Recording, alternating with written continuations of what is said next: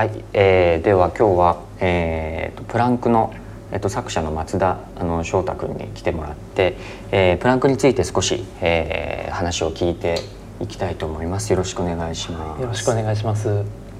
えっ、ー、とまずあのえーと、今回ねデータとデザインの展示の中で、えーと、プランクあの展示としては2度目になりますけど、はい、えーと、していてでまずちょっとプランクのあの解説というか、うん、えー、とそもそも何かっていうところからちょっと、うん、あの話をしていきましょうか。はい、はい、えー、とプランクは、え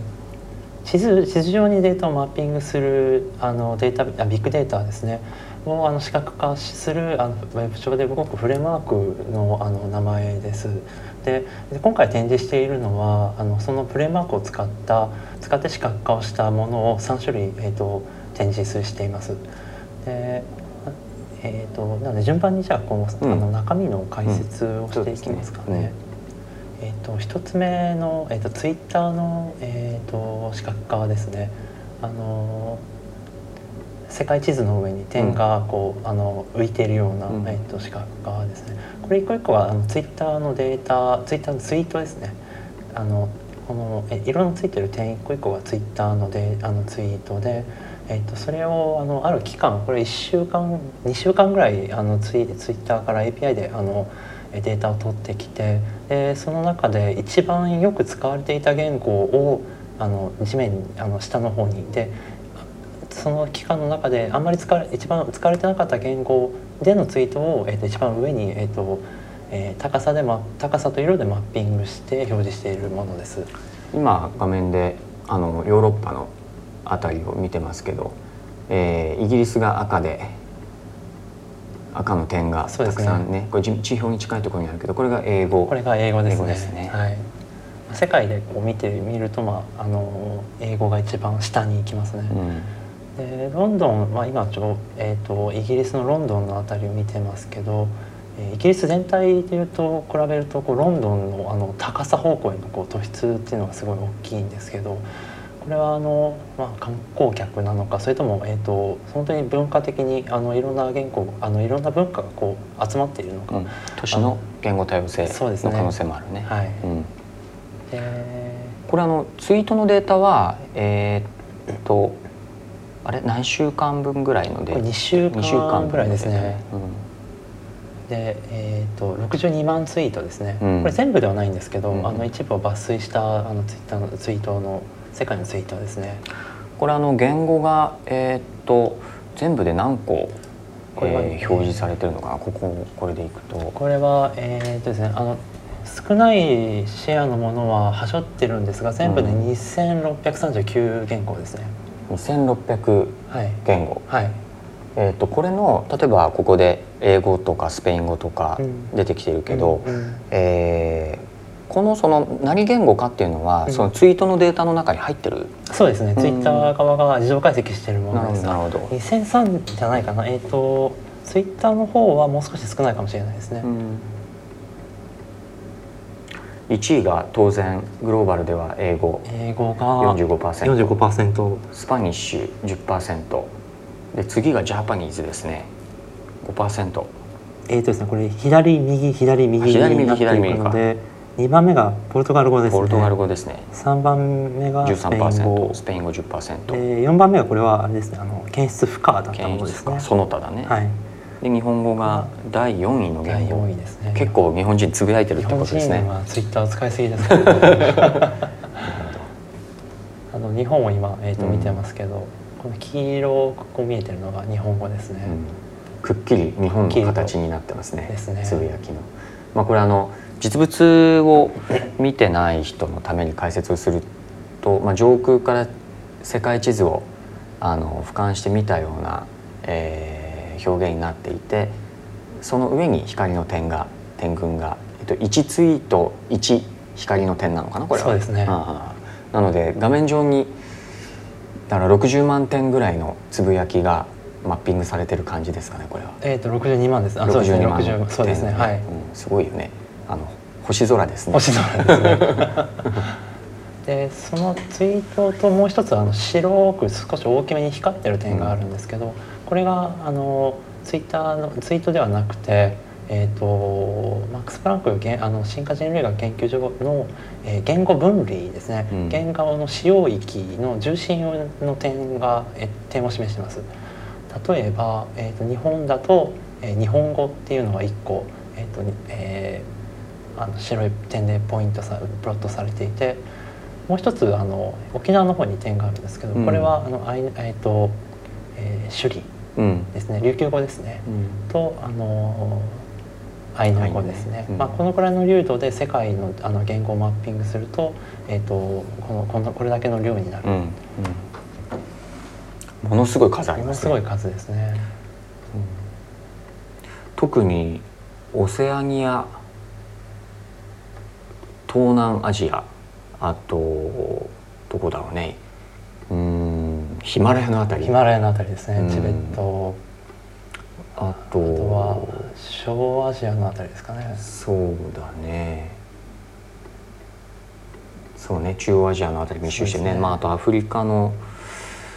アフリカの結構内陸あたりね、ねうん、にコロニーが見えますね。そうですね。コロ本当にコロニーが見えますよね、うん、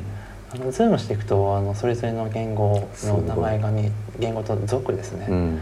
見えてくるんですけど。これだからビジュアライゼーションとしてはさっきのマックス・プランク研究所が出してる、はい、まあ、世界にまだ現存っていうか喋ってる人がいるローカル言語の、うん、えー、中心地の緯度経度情報の上に、えーと、ツイートのデータをかぶせてみたっていう、ね、まあ、いわゆるマッシュアップですね。はい、これあのあのこの2つをマッシュアップしてみようって、えー、思ったのはこれはまああの翔太君のある気づきからこれマッシュアップが起こってるんじゃないかと思うんだけどはいはい、これは何を見てみたかったのかな？もともとはあの言語の、うん、えーと、本当はツイッターをやるつもりはなくてですね、うんうん、あの本当に言語のスタティックなデータベースあの言語の分類なデータベースを、えーと、階層構造にして表示してみようかなと最初は思っていたんですね。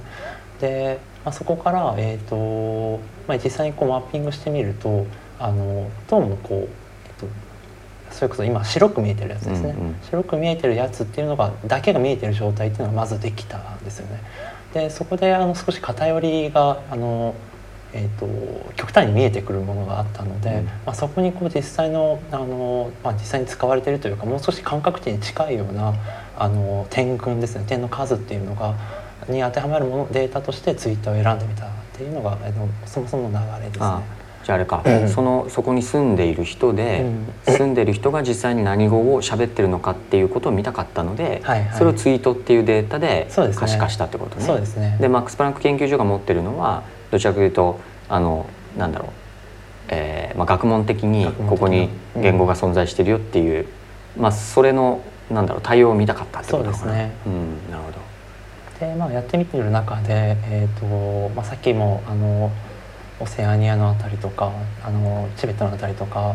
えー、内陸とかっていうの光とあのツイッターの、えー、つぶやきが多い地域ですね、うん、との、えー、なんていうんですかね。あの住み分けというかこう相入れないようなあの密度の関係があるっていうのが、うん、あのまあ、やってる中であのこういうのってあの徐々に徐々に見えてくるものなんですけど、うん、まあ、それをこうあのより見えるようにしていったっていうのが、うん、えーとまあ、制作の流れですね。これあの多分ツイートのデータだけ見てると、うん、まああの人口が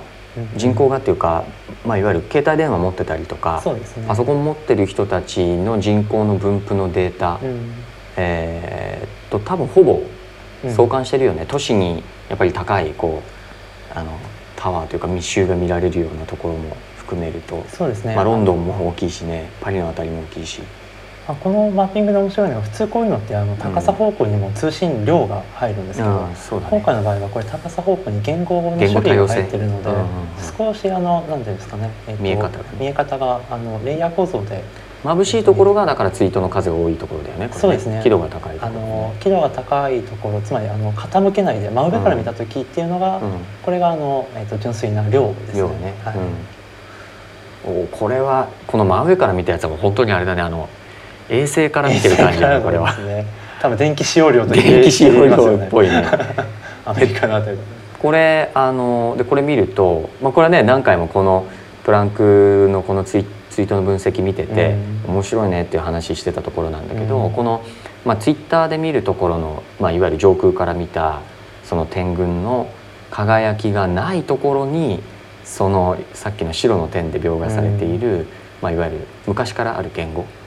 まあ、ローカル言語っていうところが輝いている、まあ、逆に言うとそのあのツイッターが使われてるエリアはローカル言語が少ないというかそうですね。そういうのが見えて、まあ、これあのテクノロジーによってテクノロジーが浸透していくとローカル言語がこう消えていくっていうかまあね、うん、あの一掃されていくっていうようななんかそういう感じにも見えるな見えますね、うん、チベットの辺りとかオセニアの辺りで多分インターネットに接続されてないところほどなぜかローカル言語がたくさん存在しているっていうそうそうそう。ね別々のデータだから、うん、あそうですね、うん、関係性はないはずなんです関係性はないはずだけど、うん、結構くっきり見える、ね、くっきり見えますね。これ。だからこれってなので2017年度17年の2月のデータでしょう、はい、これ例えば2018年の2月とか、うんうん、毎年毎年取っていった時に、うんうん、このローカル言語の残存と,、えーと、ツイッターのこのつぶやきっていうのが、うん、まあ、例えばこう仮説として成り立つのはこの、えーと、ツイッターのつぶやきのエリアが少しずつ広がっていって、うん、で広がっていくことでローカル言語が消えていくみたいな、ものがすごいあのスパンの長いデータになるんですよね。20年30年追っかけていくと結構見えるかもしれない。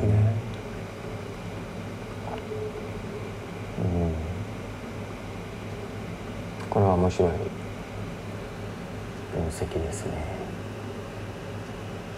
はい、これあの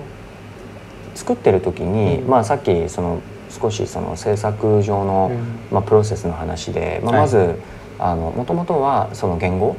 を、うん、まあ、いわゆる階層構造を持った、うん、あの言語を、まあ、このあの地図の上にマッピングしてみて、はい、それがどうなってるのかを見たかったっていうところから、うん、あのツイートを導入して、ツイートのデータとその重ねて見せる見ることで、えー、と何かが見えるんじゃないかって、まあ、そのないかっていうところって、まあ、気づきと仮説だと思うんだけど、でその気づきと仮説を、まあ、実際にそのあのプログラミング、まあ、コードに落としてソフトウェアにして、見て、またその見たことでまたここのあのなんつうのかなその可視化が、の仮説が一歩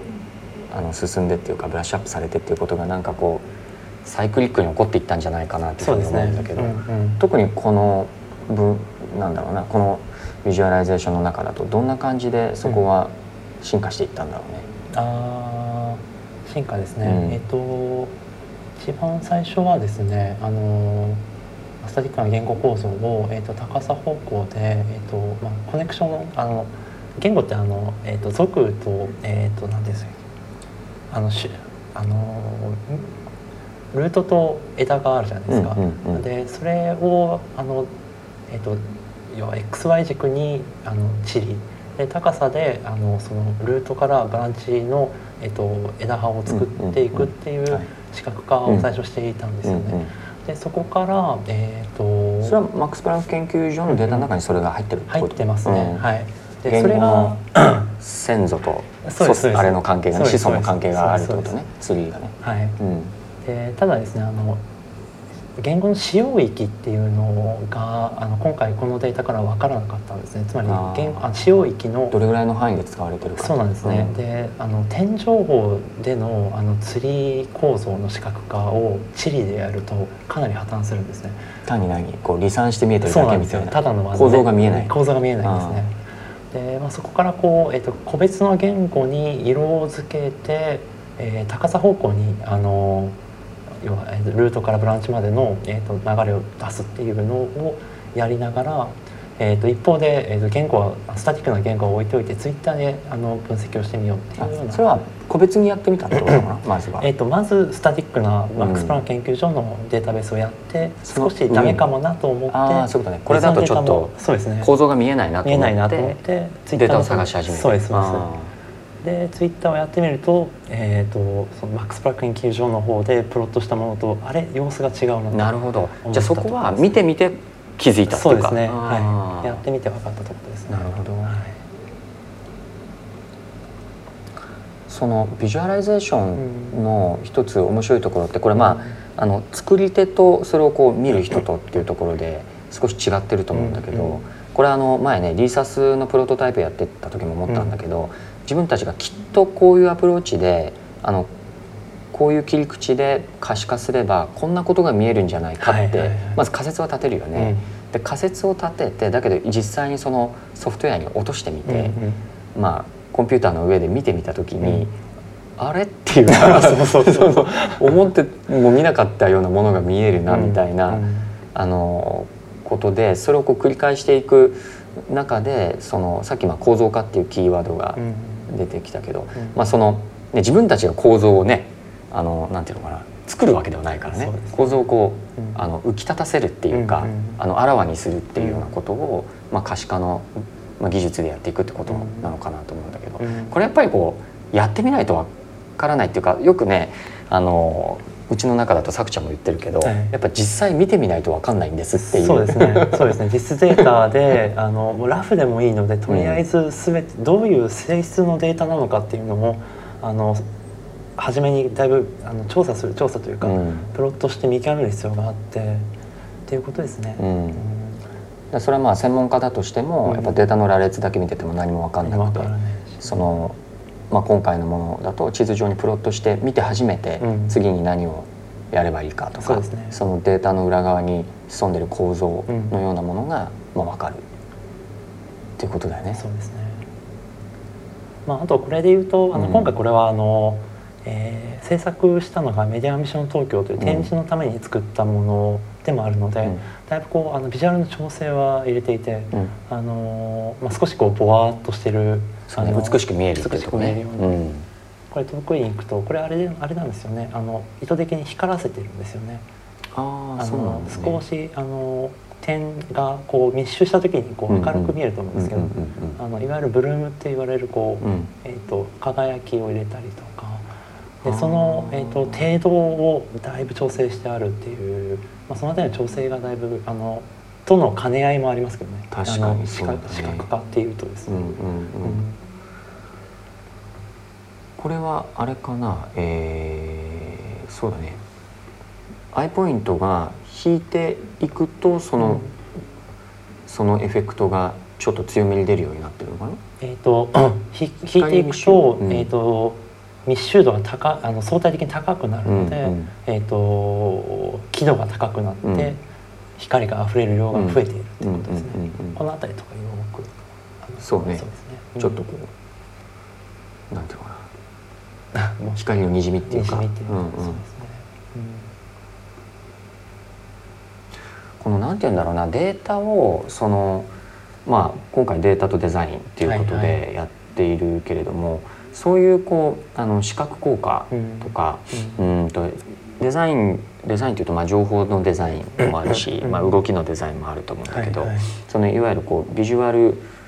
上のものをこうまあ綺麗に見せるっていうところに対してこういろいろ工夫をするわけだけど、はいはい、あのその工夫をしたりしなかったりすることでやっぱ見てる人に対するこう与える印象とか分かりやすさって随分違ってくんじゃないかなと思うんだけれども、まあだから単純に見えるように見せればいいっていうことを超えたところに、まあ、デザインがこうなんていうのかな。あの貢献できるところは結構あるのかなと思うんだけども、あのそこは作っててどうですか？その感触としては。えーとですねあのまあ、こういう視覚化って、まあ、今回は展示のために作ったっていうのもあるんですけどあの視覚化ってこう意味をこう汲み取ってさらにこうこの視覚化の裏にどういう意味があるのかなっていうのをこう探る人と,、えーとまあ、探らないでもこう何なんだろうこれって思う人がいるんですけど、まあ、皆さんおそらく、えーと、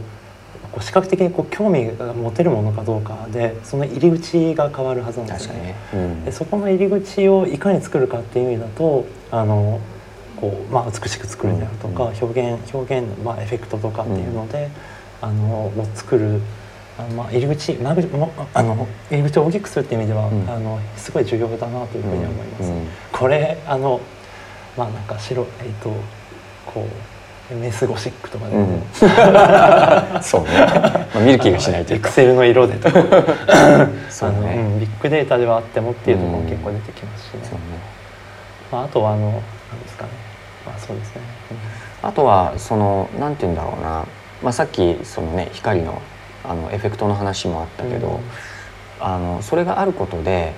人間のなんだろう空間感覚、うん、特に今回はその地図上のビジュアライゼーションなので、はい、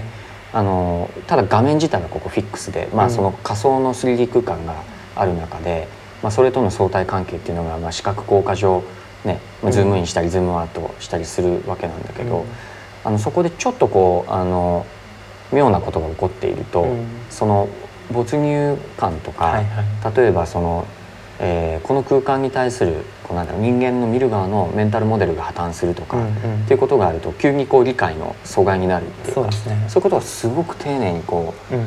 除去ししていくっていうかねデザインプロセスの中でいくとその破綻のない、うん、あの構築っていうか、うん、いうところもかなりね、丁寧な作業かなと思う,、んだけどね。そうですね、あのーれこれよりもあの次の人口の方で、うん、えーと、あの顕著に出てくるんですけど、えーと、これあの今、えーと、少し傾いた角度から見ると、うん、あの奥側と手前側っていうのがだいぶボケているんですけど、うん。ね、これがあの認知的にはすごい重要で、あのちょっと試していただいたら多分分かると思うんですけど、あのえっ、ー、と真上から見てるのか、少し傾いたのか、そうでないのかっていうのが、あのー分かってこないんですよね、うん、あのバーが伸びてるように見えてきたりするんですよね。うん、それをこうあの自分が傾いてるんだよっていうのをこう知らせるためにあの、まあ、いわゆる被写界振動を出してるわけですけど、ボケ、ね、ボケですね、はい。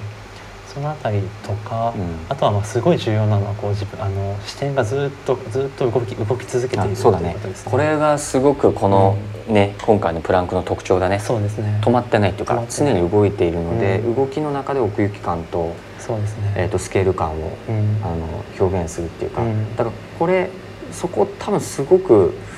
なんていうのかなビジュアライゼーションの一つの、まあ、ポイントっていうか、うん、まあ、とにかく複雑なものを見せるじゃない。でその時にあの情報としてあデザイン観点でいくと、まあ、やっぱこう動きの中にその情報をこう、差し込むっていうか、まあ、これ動きがあることでこの奥行きとかね、その位置関係っていうことがあのまあ分かるっていうかそれは人間の認知的なメカニズム。そうですね、うん、なんだけど。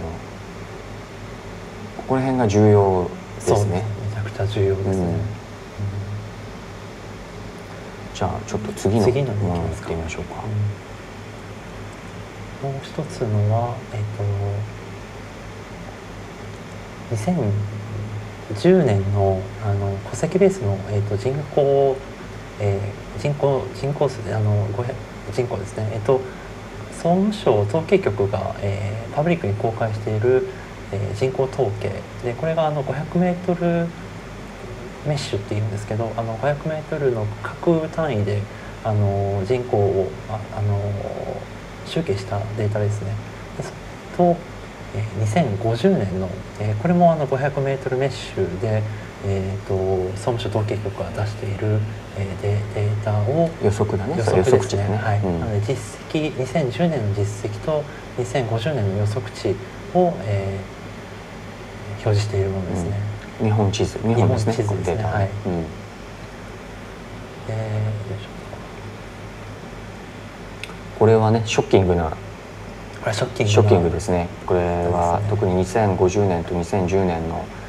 差を見るとほぼ日本全域であの人口が減ると。しかも 500m 角、まあ、私が住んでるこの 500m で何人人が減るかということが 見えてしまうという。そうですね、うん、であの都道府県に近づくと、えー、その都道府県の、えー、人口、まあ、ピラミッドですね、うん、あの年齢分布が、うん、えーと、どういうふうに推移していくかっていうのが左下に、えーと、表示されます。だからあれだねそのまあ、データビジュアライゼーションの、まあ、3D 上の、まあ、複雑なものを複雑に見せるっていうやつと、まあ、いわゆるあの従来型のグラフ、ね、まあ、インフォグラフィックの、は組み合わせですね、はい、ハイブリッド版ですね。はい、やっぱりあのこういうあのまあ、特に左下にある人口ピラミッドと、うん、まあ、その、まあ、ブレイクダウンですね、うん、これはこういう形で見せた方が分かりやすいですよね。ね。総量のね、はい、変化ね、はい。うんまあ、いわゆるその複雑なデータをあの単純化して見せる、うん、抽象化して記号的に見せるものと、うん、まああの直感に訴えるような形で、まあ、大きな絵として見せるっていうのが、まあ、多分その情報の表現的にはね、まあ、随分特徴が違うっていうか強み弱みが違うよね。うん、まあ、それはまああのいいとこ悪いとこで。はい、この、えー、っとビジュアルまあこれねすごく、まあ、日本の日本の人たちにとってみたら、うん、あのこれまあ一回見とくとすごくいいあの ビジュアライゼーションの一つなのかなと思うんだけれども、うん、まあ、これがこうあることで、まあ、人口が減るって言ってもただ増えてるところもあるんだよねね。2050年でね。はい、あの東京でいうと、まあ、東京ではないですけどあの横浜の辺りとか、うん、あとはえっ、ー、とですね中央区の辺りですね。うん。あの関東以外でいくと滋賀県の辺りがねちょっと人口が増えていたりとかね。ね滋賀県の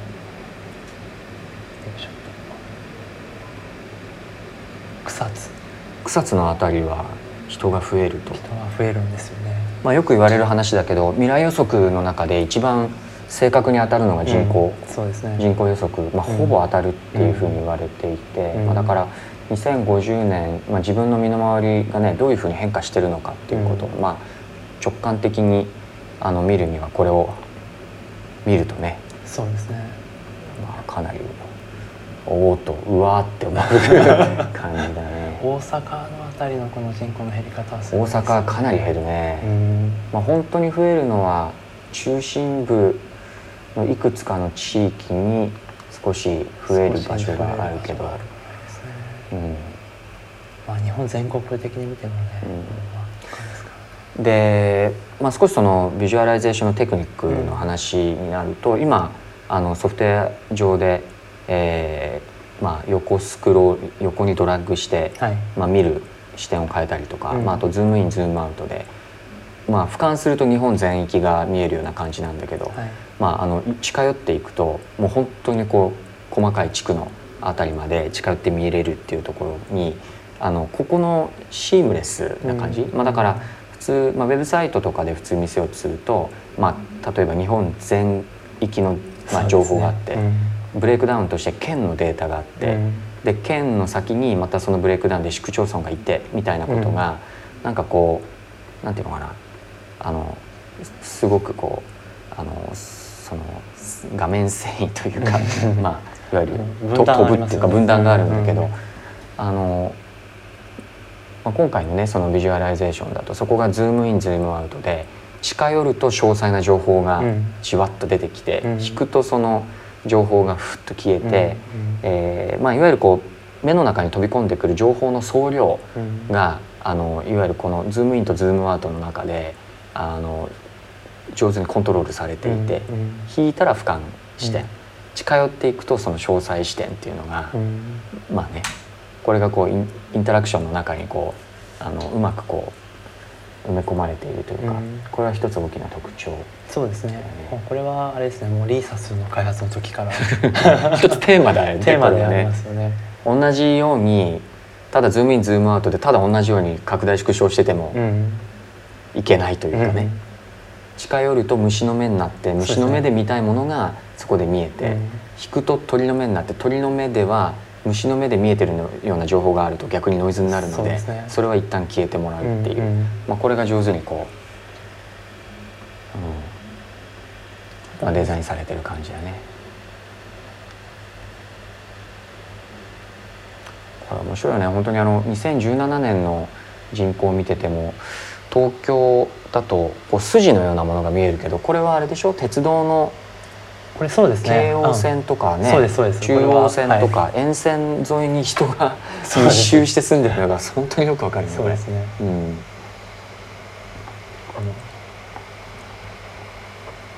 鉄道はだから本当にあれだね都市の大動脈っていうのはこれを見ると分かるね、うん、それがあると先の方まで人口が結構、ね、立ち上がってますね。下がっていく、あの少しそのまあ、ビジュアライゼーションの表現の話に戻ると、うんはい、ここであのね翔太君が作ってる時にもすっごく一生懸命やってたところが影の表現あそうですね。だね。ちょっとそこについて少し解説してもらってもいいですか？あのさっきのツイッターの,、あの問題ツイッターでこう、えー、言った、えーと、自分がどれだけ傾いてるかっていうのと、あの似た問題なんですけどツイッターの方だとこれはえっ、ー、と何ていうんですかね、えー、高さの、えー、どれだけのた、えー、なんていうんですかどれだけ地面から高いかっていう話なんですけど、うん、あのこれは、えーまあ、いわゆる、えー、ヒートマップのあのボックス型のヒートマップですね、うん、これだとあの自分あのえー、どどのくらい高いところにあるかというよりはあのボックスの高さの情報なんですよね。でこれがよりあの、えー、自分がどれだけ傾いてるのかそれとも、えー、ボックスが高いのかっていうのの違いが分かんなくなってくるんですね。うん、例えばこれ真上から見ると,、えっ、と真上から見るとただのヒートマップですよね。ねただのヒートマップ。で少し傾けると、えー、高さが見え少し高さが見えてるヒートマップで、ただそこに影があるとそれがあこれだけ高いのかっていうのがあの、まあ、これ影を消してみるとすごい分かるんですけどあの高さ情報を、えー、いかにこうずっと伝えられるかというところで、うん、えー、と影を、えー、作ってますね。まあ、動きの中で、ある同じはずの量が同じように見えるために工夫が実は必要だったってことだよね。そうですね。そのままやると同じ量のものが同じに見えない。そうですね。うん、それ影っていうのを使うと、うん、まあそれがきちんと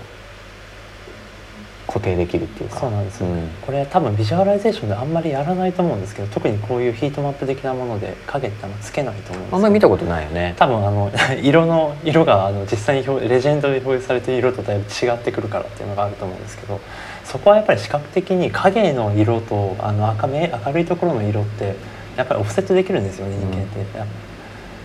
うん、なのでそこまでこうあの違和感はないですよね、うんまあ、このね大量のそのビルのような、うん、あのペンシル型のボックスから大量に影が出てて それが重なり合ってるからねそうですね。かなり複雑に見えるけどまああのなんていうのかなよくわかるというか、うん、高さはね本当に。この影が機能として追加される前後で、圧倒的に最初ここのコミュニケーション能力が変わったっていうかね。変わりますね あのテクニカルにはかなり難しかったんですけど。結構ね。結構頑張って実装した感じだね。あのボックスの影がボックスに当たってるみたいなそうね。そうだね。そうですね。見えがかりの話とかね。そうですね、うん、あとこの緻密な、うん、あの密密度感というか、うん、あの物体感というか、うん、なんかこのそのマテリアリティの、はい。この、まあ、ちょっとマットなんだけど、あのしっかり見えてる感じのあたりってここってどういうふうにこう質感っていうかあの決めたのかあとはその行動に落としていく時にどういうふうにここ作っていったのかなってえーと、これはあのえリファレンスとしては、うん、えーとえー、太陽の光の下でものがどういうふうに影ができて、えーとえー、影の部分と明かりの部分がどう見えるかっていうのがリファレンスですね。なので、えーと、影や影っていういわゆるそのシェードの部分ですね、うん、シェードの部分はあの、えー、要は、えーと、空で拡散して要はシェードは真っ黒にはならないじゃないですか。っていうのが、えーと、大体こう日中の、えー、とシェードの見えがかりと大体似てくるような値で、えー、とバランスをとってる感じですね。うん、うん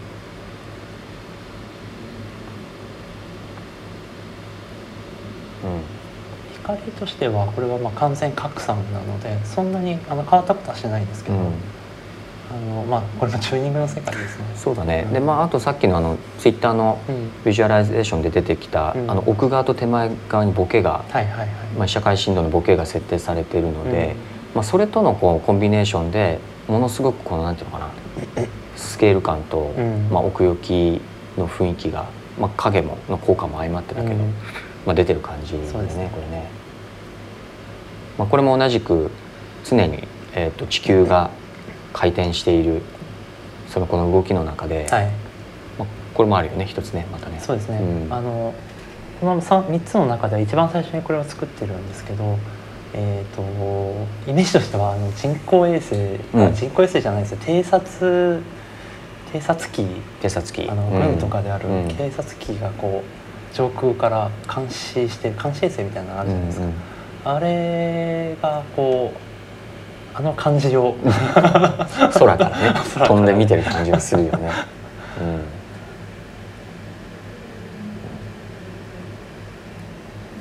これは結構迫力ありますね。すね。じゃあ最後の。最後のですね。これが実はデータとしては一番簡単なデータなんですけど、まあ比較的直球な。直球な、うん、多分ですねあのどこかであこういうの見たことあるっていう、うん、あの内容だと思うんですけど。あのこれは、えっと、ある、えっと、これはですね、えっと、1月21日ですね。1月21日の8時36分に飛んでいた飛行機と,、えー、とそれが、えー、と飛んできた経路ですねを、えー、しかあの表示している、えー、全世界ですね。全世界ですね、うん。でこの時には上空にトラッキングしてる、えーと、トラッキングされたもので6762個うん、2機の、えーと、飛行機が飛んでいて、まあ、大体7,000機ぐらいの飛行機が常時空の上を飛んでいますと。そんなにいるんだね。そんなにいるんですね。うん、で、えーとまあ、その時の地点があの小さいあの三角錐の、うん、えー、で表示されていてで動いているあの点がこう動いているあのあの線が見えると思うんですけどそれが、えー、飛行機がそうですね高度ですね。これ緯度経度高度高さも入ってますね。高さも入ってますね、うん、高さも入ってるし当然あの速度も見えてきますね、うん、あこの光の点の動きは速度なのかな？速度ですね、はい、速度に比例してますね。あじゃあ速いものほど速く動いてる感じ、はい、そうですなるほど。なのであの日本上空に行くとですね、えー、日本上空はこれ偏西風が吹いてるので、うん、あ、えー、向きで違う向きで違ってきますね。あの左から、ね、左からというか あの西から東に行く方が圧倒的に早い。早いですね、うん、あこんなに違うんだまあそもそもあんまりいないですけどね、うん。うん、これ羽田のあたりとか入っていくとそれなりにそれなりに。いますね。それなりにいますね、うん。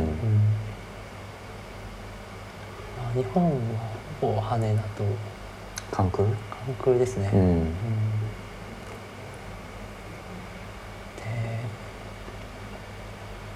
からヨーロッパに行くとヨーロッパすごいね。ヒースローがやっぱり一番のハブですね。ヒースローハブですね。うん。あとヒースローの右にあるのはシャルル・ド・ゴールかな。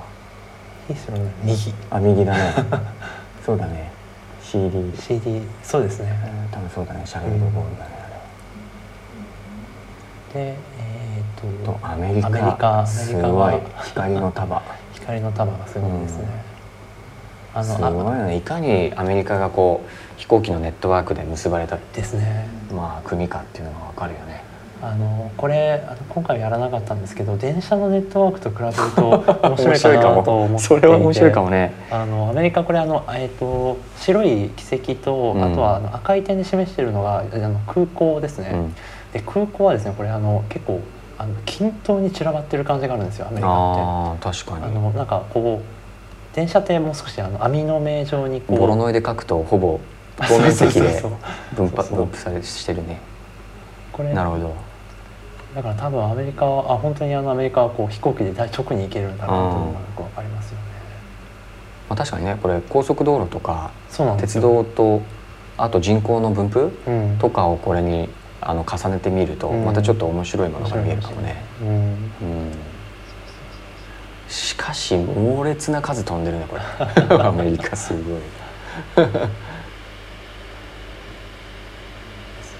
よくぶつからずに飛んでるよね こんだけ。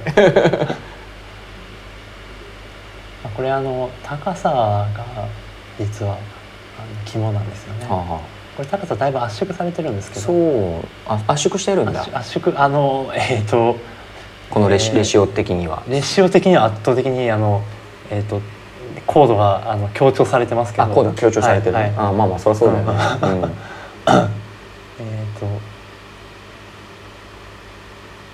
まあ、ここからもこうあの少し見えにくいのはやっぱりあの高度差でこう、どれだけこうぶつからないところで飛んでるかっていうのがあるかもしれないですね。すっごい近づいてみるとまあちゃんと高さ方向にかわして飛んでることが分かるってことね。もう光の束がありすぎて。目視だとちょっと見えないぐらいいるね。ここはそのこれまでの2つと比べてなんかこう特にあの可視化観点で工夫したところって何かあるのかなこれ。そうですね。あのこれどっちかというとこう視覚的にこうなんていうんですかね。やりたかったっていうのが あってあのこの引いてみた時にこうバーってこう光ってる感じとか、あとはこの、まあ、点が動いてますよね。うんこの点の動きには、えーと、多分あんまりこうされないんじゃないかなと思うんですけどあの線普通はこういうのって線で表現するんですけど、うん、これ純粋な点をこう並べてる表現にしてみているんですよね。まあ、そうするとこうあのなんていうんですかね流れがこう、うん、えーと、直に見えると。うんまあ、あとあの処理速度的にもすごい稼げたんですよねこれで。あのこれだけのこれだけ大量の、あのまあ、頂点数でいうとすごい量これ猛烈な数あるよね。これ実際の線にするといろんな問題が出てくるんですね。ああそういうことなのね。点だと扱いが。点だと圧倒的な扱いが楽なんですよ。線だといわゆるその、まあ、3D グラフィックスで言われるあのあの半透明の重なりの問題が出てくるんですけど、うんうんうん、点だとそれがほとんどなくなってくるので、そのあたり結構、まあ、あのテクニカルな。テクニカルなね、はい、それでこれだけの速度を稼いでるそうですね。描画速度がね、はい、うん、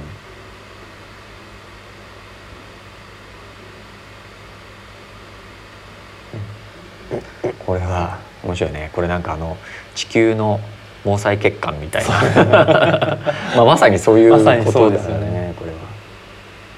まあ逆に言うと本当に飛行機が飛んでないエリアもあるねこれ。まあアフリカアメリカ。うんそうですね。ねうん、辺りはあんまりないし。あとこれにもう一つはあの、えーと、海ですね、うん、海が入ってくると全体の本当にあの流れ見えるんでしょうね。あ船ね。船のデータね、はい、船のデータって出てるんだっけ？ありますよ。あそう。ありますあります。それぜひこれに重ねてみると面白いかもね、うん、まあ、人流物流の様子が、ね、まあ、とてもよくわかる、うん多分飛行機飛んでないところにはあの海からの流れが大量にあるんじゃないかなと思いますけど、鉄道ってあるのかな？世界の鉄道の。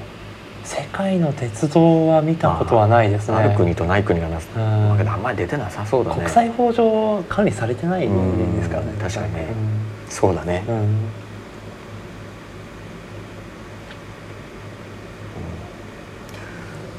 これあの3つこうやってみて、はい、あのまああと、まあ、今回ね少し振り返り的なところもあるんだけど、うんうんうん、あのどうだろう、まあ、今回分かったこととか、うん、まあ、あとこれからチャレンジしてみたいこととか、うんうん、この手のそのいわゆる、えーと、ジオベースの,、あの可視化っていうところで、うん、なんか今翔太君が考えてることっていうのは何か？えーとですね、えーこれあのまだこれアプリケーションとしてはこの3つが、えー、ぐらいしか公開できるものもないんですけど、あの本当はですねこれってあのもう少しこうあのダイナミックにというかですね、うん、あのどういう見え方をというかですねこう見ながら自分あの視覚化をこう見ながら何が見たかったのかっていうのをあの調整していくプロセスっていうのが必ず必要だと思うんですよね。うん、まあ、それはスライダーであったりとか、うん、フィルターであったりとか。あ、そういったこうダイナミックなこう要素を、えー、よりあの強めたあの、まあ、いい例ですねあのいいあのエクサンプルを、えーと、作っていくっていうのがあの直近でやりたいことが一つですね。ねまあ、それは見る人が、うん、見る人の自分の見方切り口を、えーと、インタラクションの中で発見しながら構造、まあ、構造を発見していくっていう、そこの機能を強化したいってね、まあ、ビジュアライゼーションって言ってもビジュアライゼーションってこうちょっといい言葉なのか悪い言葉なのか分かんないけどいわゆるビジュアル、うん、可視化、うん、だけど多分今やってるのはさくちゃんの方もそうなんだけど基本はそのインタラクションの中で、うん、まああの入出力の中で見る人がそのどんどんどんどんこう見たいものをこう、うん、なんていうのかな、振り分けていって、うん、最後に何かをつかみ取るっていう、まあ、そのちょっとツールっぽいところっていうかね、そうですね。ツール、ツールなんですよねやっぱり、あのインフォグラフィックとやっぱり圧倒的に違うのが、あの伝えたい伝えるものがあるかないかっていうところで、あのまああもちろんビジュアライゼーションもあるんですけど、その強度がやっぱ全然違いますからね。まあこういうふうに見てくれっていうことではなくて,、現実を現実のままそこにポコッと置いて、でその見方を自分で作り上げることができるために、うん、まあ、それに十分なツールキットというのは揃えてあげといて。そうです、ね、っていうことだよね、うん、だから発見してくれと。発見してくれと。まあここれがこうだこうですっていう事実を、もうなんかこう固定化された状態で伝えるものではなくてってことだよね。そうですね、ここがやっぱりそうねインフォグラフィックとのスタティックな静的なインフォグラフィックとのまあ違い。違い、まあ、コンピューティングがそこに介在するので、うん、計算が介在することで、うん、まあそのねジェネレーティブに、うん、まあ、そのビジュアルを生成できるからこその、まあ、そこが一つ表現上のね一つ飛躍にななるよね。そこをぜひやりたいのが一つと、ね、まあ、あとはですねこれあのえっ、ー、とあのオープンソースにして、はい、あの言っていてですね、うんうん、あのちょうどこのこの手のあのあの視覚化の、まあ、ウェブ上のライブラリーというとウーバーがすごい有名なんですけどウーバーね。ウーバーすごいね、まあ、あの日本初で。そうだね。ウーバーに勝てるような。対抗できるようなところまで育て上げたらいいかなというふうに、ね、まあ、そういう意味だとねオープンソースコミュニティで、うん、まあ、これに参加してくれる人とかもね、うんうん、出てくるといいですね、うん、そうですね、まあ、それに向けてコツコツと、はい、はい、やっております。はい。じゃあありがとうございました、はい、どうもありがとうございました、はい